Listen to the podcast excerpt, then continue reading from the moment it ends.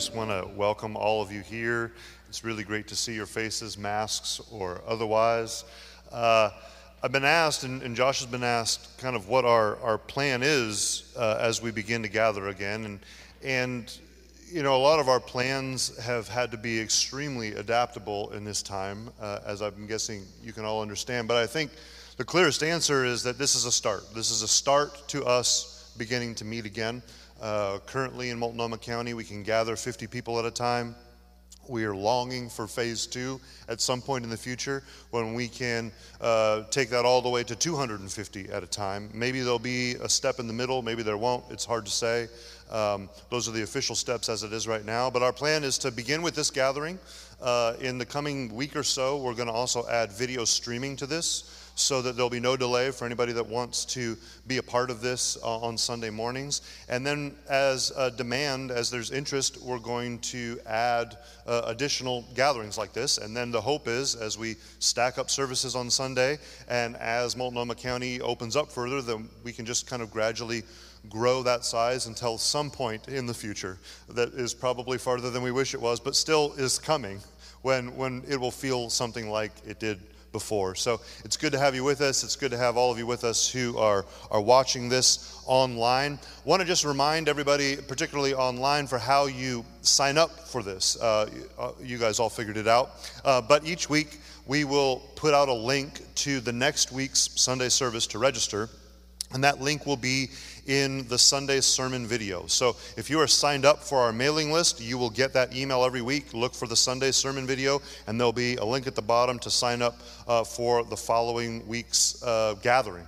Uh, so we hope that we have opportunity to see a lot of people kind of filter through here and see a lot of familiar faces uh, in the coming weeks. As we gather, uh, as you guys have gathered and, and online, just want you to know uh, we're, we're all going to wear masks unless we're on the stage, and then we'll put them on when we come off. We're just trying to be considerate to everybody uh, and be conscious of health and respect the guidance that's been given by the city. We're limiting this to just the upstairs, so we've kind of blocked off the rotunda, blocked off the downstairs. Uh, we're just going to use this one main bathroom, which should be uh, sufficient for everybody who gathers here. There isn't going to be childcare for a, a while. It, it, just isn't a way to do that uh, safely and in a healthy way at this point, but we look to do that in the future. Well, there isn't also there also isn't going to be communion right now, but we're looking at ways to do that. Uh, maybe the old school little crackers and cups. Uh, we'll, we'll see. We're, we're, we're, we're going to try uh, some experiments with that uh, in the coming weeks. And, and if you want to give, the giving box is uh, here at what will be our, our main exit as you leave the building uh, on your way out. So, um, like I said, we hope to, to grow these. We hope to add more gatherings in the future and just keep an eye. I know that that uh, we're all sick of a lot of digital content. We're all sick of email, but please do keep your eye on your, your email inbox, as that's the most consistent way that we're going to, to be able to, to communicate. Uh, and with all this video stuff that we've got into and that we haven't really been a part of before, uh, I just want to say one need that we have is we could really use some folks uh, to help out with that. If you have a background in video production, if you've been involved in video streaming or anything like that, we would love to hear from you. Actually, uh, Evan, our worship pastor, would love to hear from you. And you can just email him at evan at doorofhopepdx.org. And then one last thing is that uh, really the the heart of our church outside of Sundays is community groups. And that, without Sundays, that's really become the heart of our church. And usually at Door of Hope, uh, community groups run from September through the month of May, and we take a break in the summer. But given everything going on in the city and the world and in our church, we felt that it was important to uh, continue our community groups through the summer. And they did, and many of them are still going strong, but, but definitely some of them are feeling the weight of not having that break. And we could really use some more community group leaders. And so, if you ever thought about getting into community group leadership, if you've been at Door of Hope for a while and you've already been in a community group, that's, that's kind of the prerequisites. Um, we would love to hear from you. We would love the opportunity to get you involved in that and be able to make sure we have enough room uh, to connect everybody that wants to connect to a community group. And if you're interested in that, you can uh, email Pip, our community group's pastor, which is PIP. That's short for Philip, in case you were wondering. Uh, Pip at doorofhopepdx.org org. Well, great to see you all again, and I'm going to uh, hand it back to Josh here as we open up the Bible together.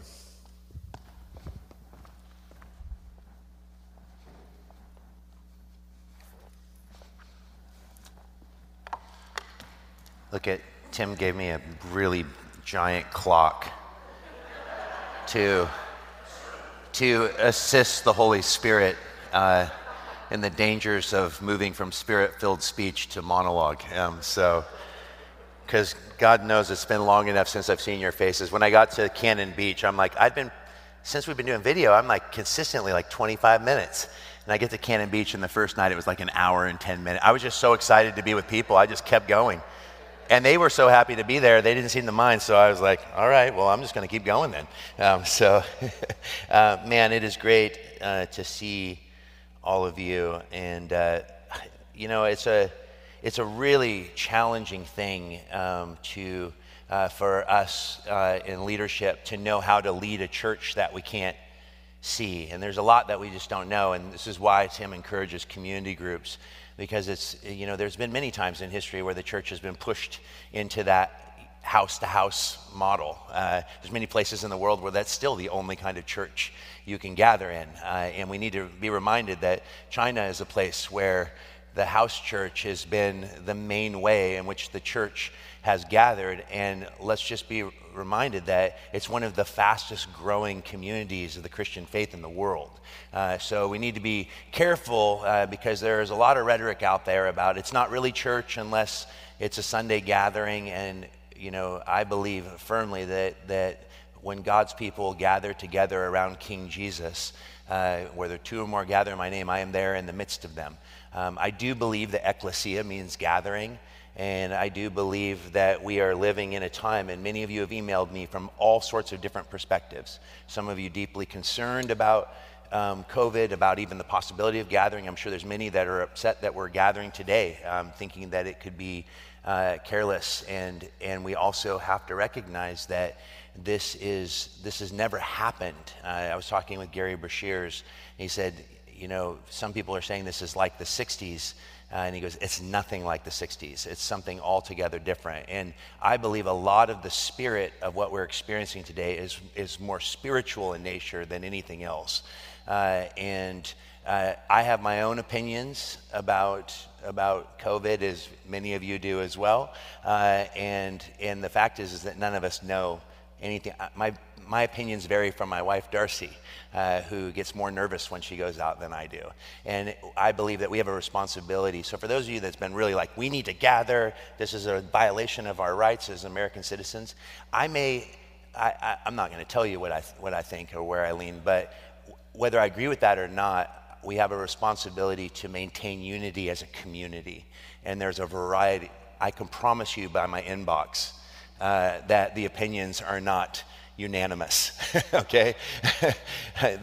where the votes are divided uh, um, not even among two options. It's, it's a plethora of options. And, and I'm grateful that so many people have so many opinions. And just pray for us that we as leaders have wisdom and how to move forward. Even amongst the staff, uh, there is a variety of levels of comfort and discomfort. And so, you know, the one thing we can say for certain is that what makes all of this so difficult is that a very real illness has been weaponized by politics.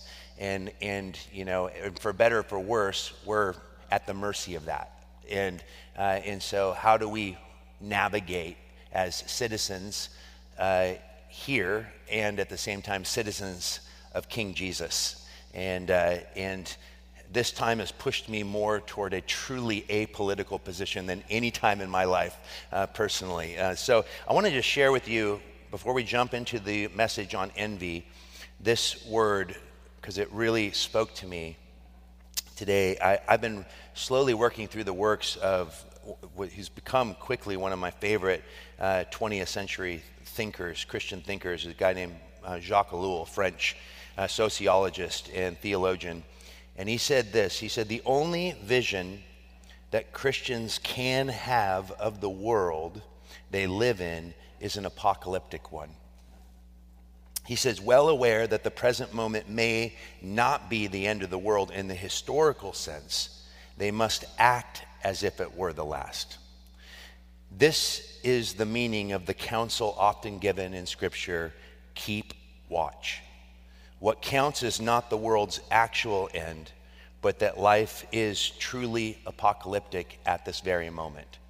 In other words, every age has believed that it's living in the worst age and that Jesus is going to come at any moment. And because the end times began the moment that Jesus ascended to the right hand of the Father. And we need to understand that Jesus himself said that the days would grow increasingly dark before his return. And the days have grown increasingly dark, and we've seen it in our own city. Uh, and this is why we need to keep the expectation and the hope that Jesus is already victorious, that he is triumphant, because door of hope must not become door of hopelessness. That's not very appealing title. I mean, we don't want to change the web. Maybe we should just try that for a couple weeks on the website. Hey, come to door of hopelessness. no, we need to be confident. It's not a false hope. It's not a pretend happiness. We're grieved by what we see around us, but it's an interior confidence that Jesus is in control, that he holds the keys to life and death that he holds the keys to the history of the world as we know it because he is king and this is his world and he's not finished with it. So, that encouragement as we move into this message, which is another word from the seven deadly sins. What a great time to spend time thinking about vices. Uh, and we're going to be looking at envy today. The passage uh, that we're going to be considering is from James chapter 3. We're going to be looking at verses 13 through 18. And James writes these words Who is wise and understanding among you? Let him show by good conduct that his works are done in the meekness of wisdom. But if you have bitter envy and self seeking in your hearts, do not boast and lie against the truth. This wisdom does not descend from above, but is earthly, sensual, demonic. For where envy and self seeking exist, confusion and every evil thing are there. But the wisdom that is from above is first pure, then peaceable, gentle, willing to yield, full of mercy and good fruits, without partiality and without hypocrisy. Now the fruit of righteousness is sown in peace by those who make peace. What a powerful passage. And this passage works for both the vice of envy and also the vice, obviously, of pride, which I believe all the other vices flow out of. We have to begin by really asking the question what is envy? In the Latin, it's invidia. Uh, and I think Immanuel Kant, the philosopher, said it best. He says, he says, envy is a reluctance to see our own well being overshadowed by another's. Because the standard we use to see how well off we are is not the intrinsic worth of our own well being, but how it compares with the others. Uh, it's a kind of dense statement, but I just like that opening line. It's a reluctance to see ourselves overshadowed by another. You know, Dorothy Sayers, in her book Creed or Chaos, had what inspired me uh, to initially even do a series on the seven deadly sins was her book. And she said of envy, and she wrote just a little essay on the seven deadly sins. And she said of envy, she goes, if greed, which is what we considered last week, is the haves versus the have nots, then envy is the have nots versus the haves. Because envy is, first of all, a desire for someone else's life.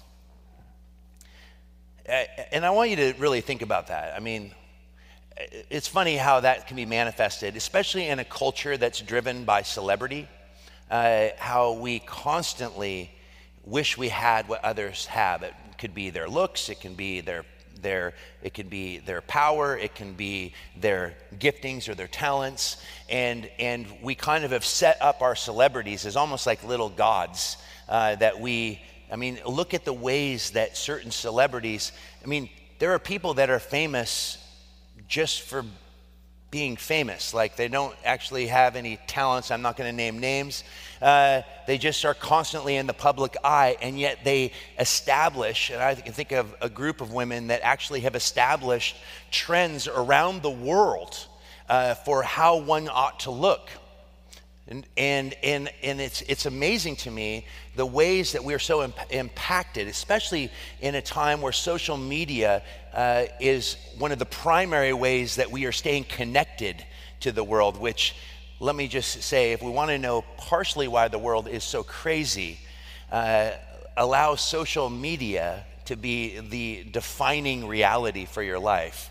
Uh, and envy is going to come out in all sorts of ways that you, I mean, how many of you, I've had this where I see friends post pictures of their homes, uh, and we, and, you know, we are always posting the best part of ourselves. Uh, in an Instagram account or, or on Facebook. And, and it's like, oh man, look what they have. I wish I had that. Or look where they're on vacation. Or that doesn't that look, I just wish I had that life. When I was a kid, I mean, I, I saw envy rise up in me very early because I was extremely poor. I remember very specific moments in in my childhood where I wished I belonged to a my friend's family who's like and it was always usually over dumb things, material things like why did my friend get vans and I have these weird I remember when checkered vans came out in the early 80s, and I wanted those so bad. And my mom kept buying me these brown suede shoes from Sears that didn't even have a brand on them. And then I remember when Air Jordans came out, and I'm like, I begged my mom, like, please, can I have a pair of Air Jordans? And she went to Volume Shoe Source and bought me the plastic fake Air Jordans, which is worse than not having Air Jordans, by the way because everyone made fun of me. I remember when deck shoes got popular and she bought me plastic deck shoes from Volume Shoe Source and being made fun of by the kids because it was so obvious that they weren't real leather. I mean, the horrors of being a child in a materialistic age. Uh, but I mean, envy goes clear back to my being a small kid and hating my name because I wanted to be Steve because I love the million dollar man. so I know what it's like to desire someone else's life. But secondly, envy isn't just the desire for someone else's life.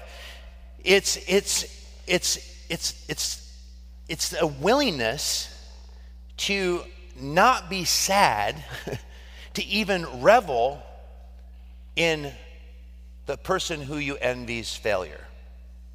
And this is the incredibly dark side of envy. It's what Aristotle defined as the pain caused by the good fortune of others and the joy caused by their demise. Why is envy so hard to detect? Well, envy is hard to detect because it's the most secretive of the vices.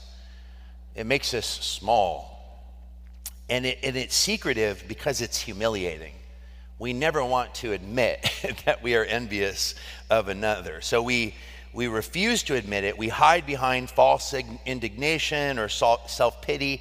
It, it hides itself because it's so petty, so self absorbed, it unveils our egos and our insecurities. And therefore, it hides behind number one, criticism. And I would just ask you the question are you critical of someone, annoyed by them? And is it possible that it's actually because you're envious of them? Have you ever had that? I know that I've had that. I've had that in ministry, especially when I was starting off and beginning to preach and beginning to to enter into ministry more intensely, where I would begin to compare myself to the men I worked for. And I would be critical of their communication skills, I'd be critical of, of their life behind the scenes, but really it was because I wanted what they had. I wanted to be where they were. I almost lost my job at a church in California over being critical of the lead pastor. And there were a lot of things that were actually alarming, behavior that needed to be addressed. But my primary concern was not his restoration, my primary, or even his correction. My primary concern was I believed I deserved what he had. And all I could see was his faults. And that was what I focused in on. But it wasn't because I was concerned about him. It was because I believed he shouldn't be where he was because I should be there.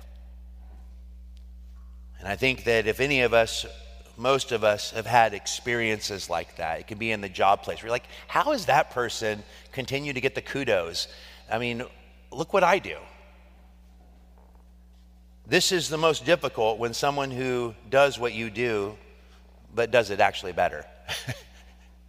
and I promise you that this is one of the hardest things that, that we find amongst celebrities. That's why when celebrities begin to age out of their careers and they all of a sudden start, you know, getting plastic surgery and just grasping at that fading uh, acolytes that they get from culture because famous today is forgotten tomorrow. I mean, I think about, I was actually like, you start thinking about like people that were like always in the public eye, you know, even 10 years ago, they're like, what happened to them? And it's this constant grasping of something that you can't maintain. And the fact is, is that even if you're the best in the world, I've become obsessed through COVID. I started boxing um, back in May, and I've become, obs- of course, because I'm obsessive, obsessed with boxing. And I've started reading every biography. I now can name every heavyweight world champion all the way back to 1896. and, and what's fascinating is that, that the greatest they, they come up and they, they hit this peak, but there's a point where there's diminishing returns. Someone younger and stronger. Joe Louis is the greatest fighter probably of all time.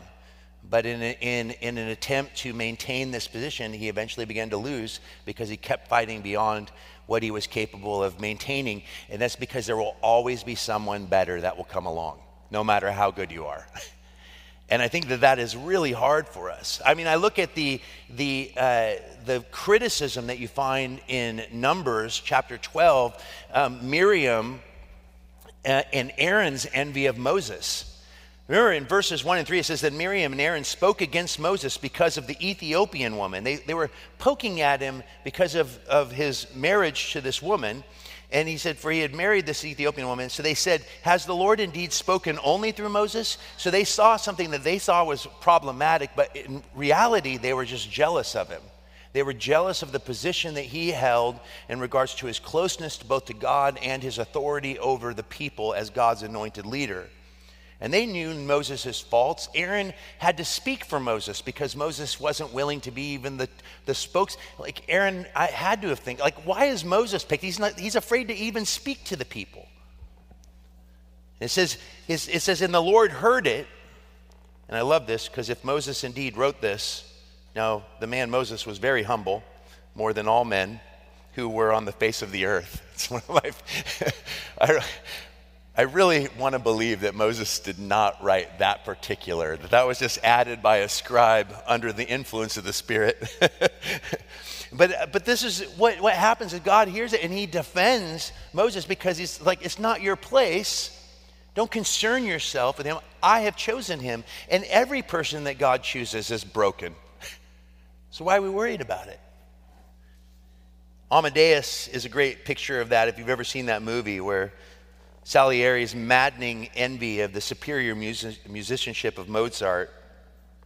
And he can't reconcile Mozart's immature behavior with the genius that God has inexplicably bestowed upon him. And he's been this devout Catholic all his life, and he cannot believe that God would choose Mozart over him with such a gift.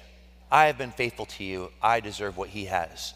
This is the spirit of envy. It hides behind criticism. It also hides behind self pity.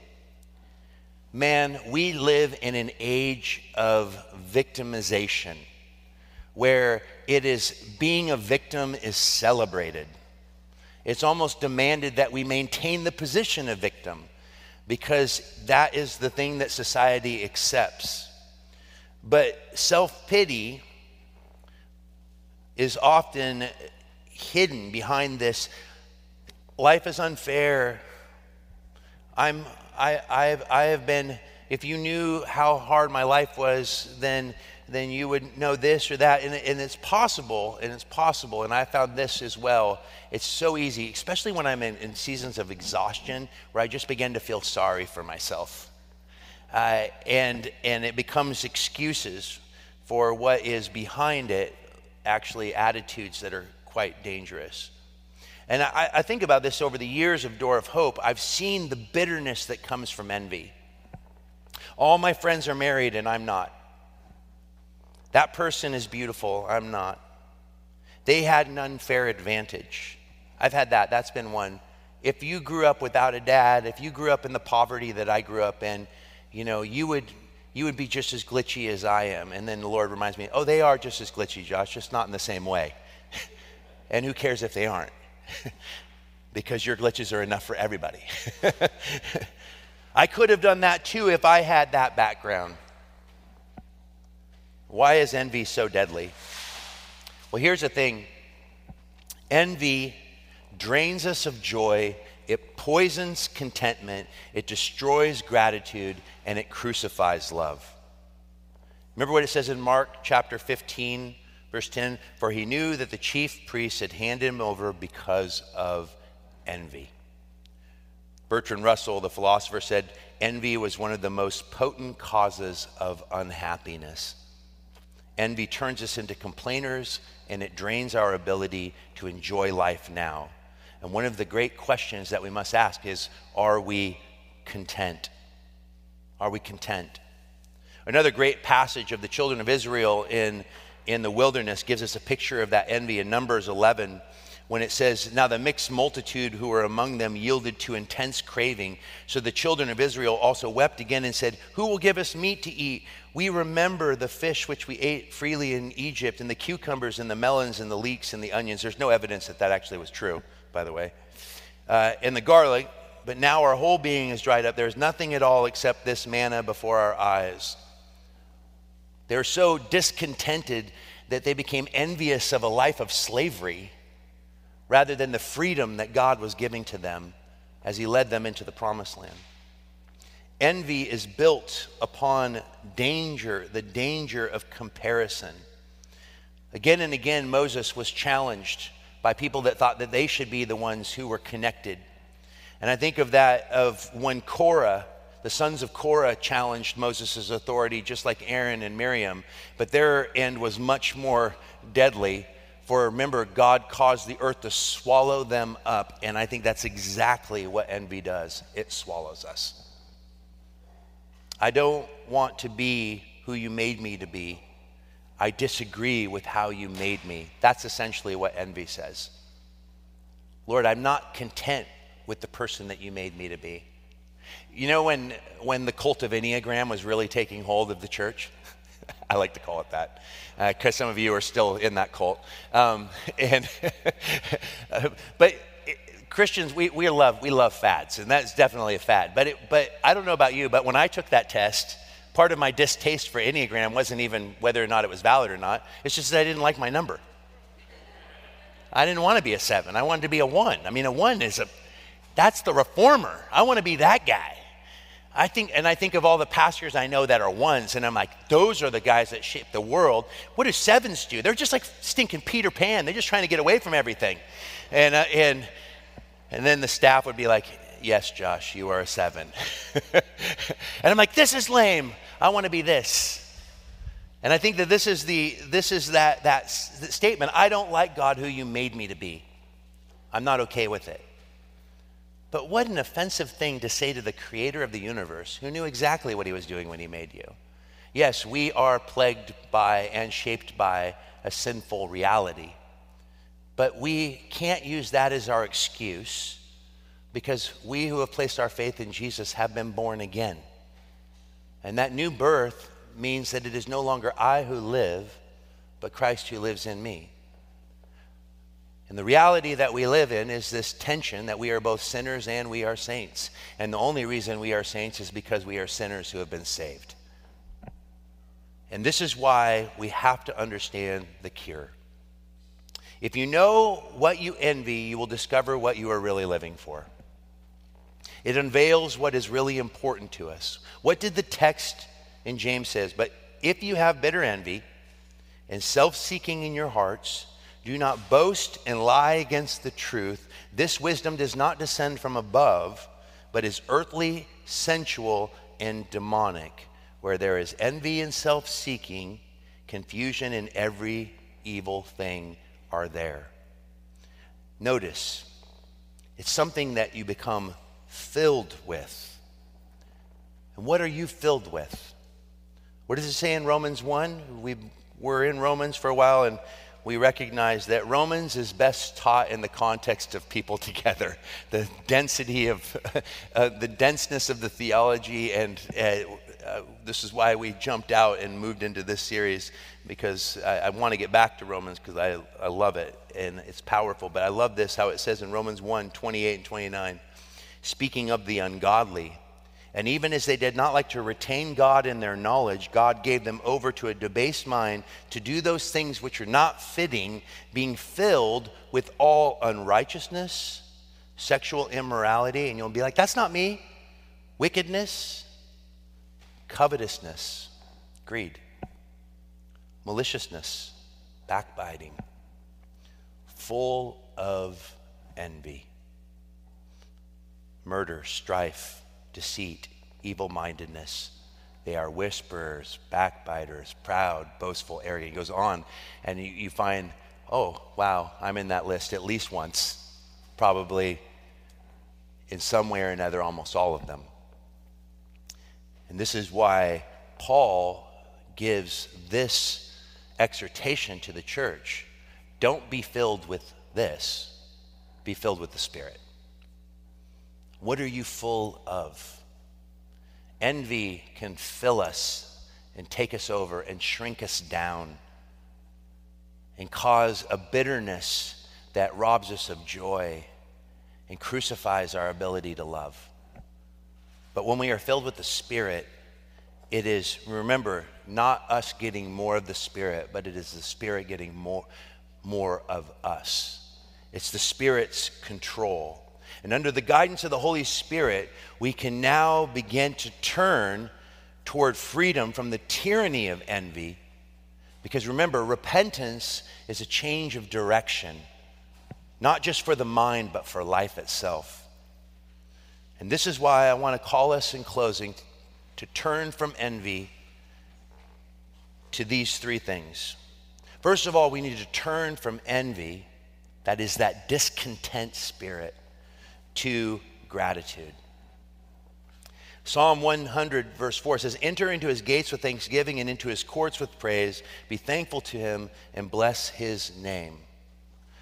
I, I, think that a discontent spirit is a spirit that is over our country and over our world right now. We may not think of it in terms of envy, but discontentment is not a place where you want to live. And if it's driven by envy of others on top of that, it's going to be, it's going to be it's going to kill you. It's going to kill your soul. And I, and I encourage people, I was, we were watching, for the first time ever in Door of Hope's history, we had a stinking battle, uh, political battle on our, on our community Facebook page, which we ourselves, it's, it's, a, it's, not a, it's not an actual Door of Hope page. It's just a page that Door of Hope people were able to like find roommates and, you know, find a washer and dryer. And all of a sudden it became like a two week battle over, over political posturing, and it was so toxic and it was so disheartening. And what it showed me is like people are spending way too much time alone, way too much time in front of their computers because I've been shocked. I've never used Facebook, and I signed up for an account when COVID started because my family uses it. I can't, I, I still can't figure it out. I actually, I, I haven't looked at it, I don't think, in like a month. But I looked at this when this happened. I think it was the first time I ever looked at Door of Hope's page. I almost commented, but then I was like, I don't actually know if I know how to comment on it even. Um, and I don't really want to, actually. and I was like, I just don't need to even expend my energy on that. And I really, in the last few, first few months of COVID, I was trying to post consistently on Instagram to stay connected to everyone. And I'm like, man, once the protest started, I was just like, I'm like, that is just going, I just, this is not a good space to even mentally, intellectually, spiritually, emotionally live in because it's so toxic right now. And I want to maintain hope for all people. I want to maintain a posture of grace for everyone I come into contact with. And this is making me not be very excited about humanity. It's how I feel about the news right now. And I think that this is the thing that we have to deal with. And I would just encourage you what is your level of gratitude right now? Are you, are you filled with, with hope? Are you, are you grateful for the life that God has given you in spite of what we're experiencing? Secondly, do, we, we don't just turn from envy to gratitude um, because we should be grateful that, it's, that, that I am in Christ, that I, it is no longer I who live, but Christ who lives in and through me. I am grateful that God would choose a foolish, ridiculous person like me to be a conduit of his gospel message. And he has chosen all of us fools to be that. What a beautiful privilege. How can we not? When you wake up and you look at your kids, the other day, my son, Henry, he's 18. He's so hairy. And he's just laying in bed. And I looked in the bedroom and I saw him laying there. He's sharing a bedroom with his sister right now because we are in a temporary home while our house that has been taken down to the studs, uh, we got in way over our heads with, we bought a true fixer upper tr- I am optimistic. This is a fixer upper. And, and they have been sharing a 14 year old girl, 18 year old boy. They're sharing a room and they're just maintaining such good spirits about it. And I looked in the room and I hadn't spent much time with my kids and I just, I saw Hank laying there and he's just like sprawled out. And I just jumped on him and just wrapped my arms around him and just started kissing his face. And he's like, Dad, what are you doing? And his voice is lower than mine. And I'm like, I just was overwhelmed with gratitude. This is my boy. This is my baby, my man child. and, and those are the little things that we can't take for granted in this time. Our grandkids, our children, our spouses, our jobs, our friends, our Jesus.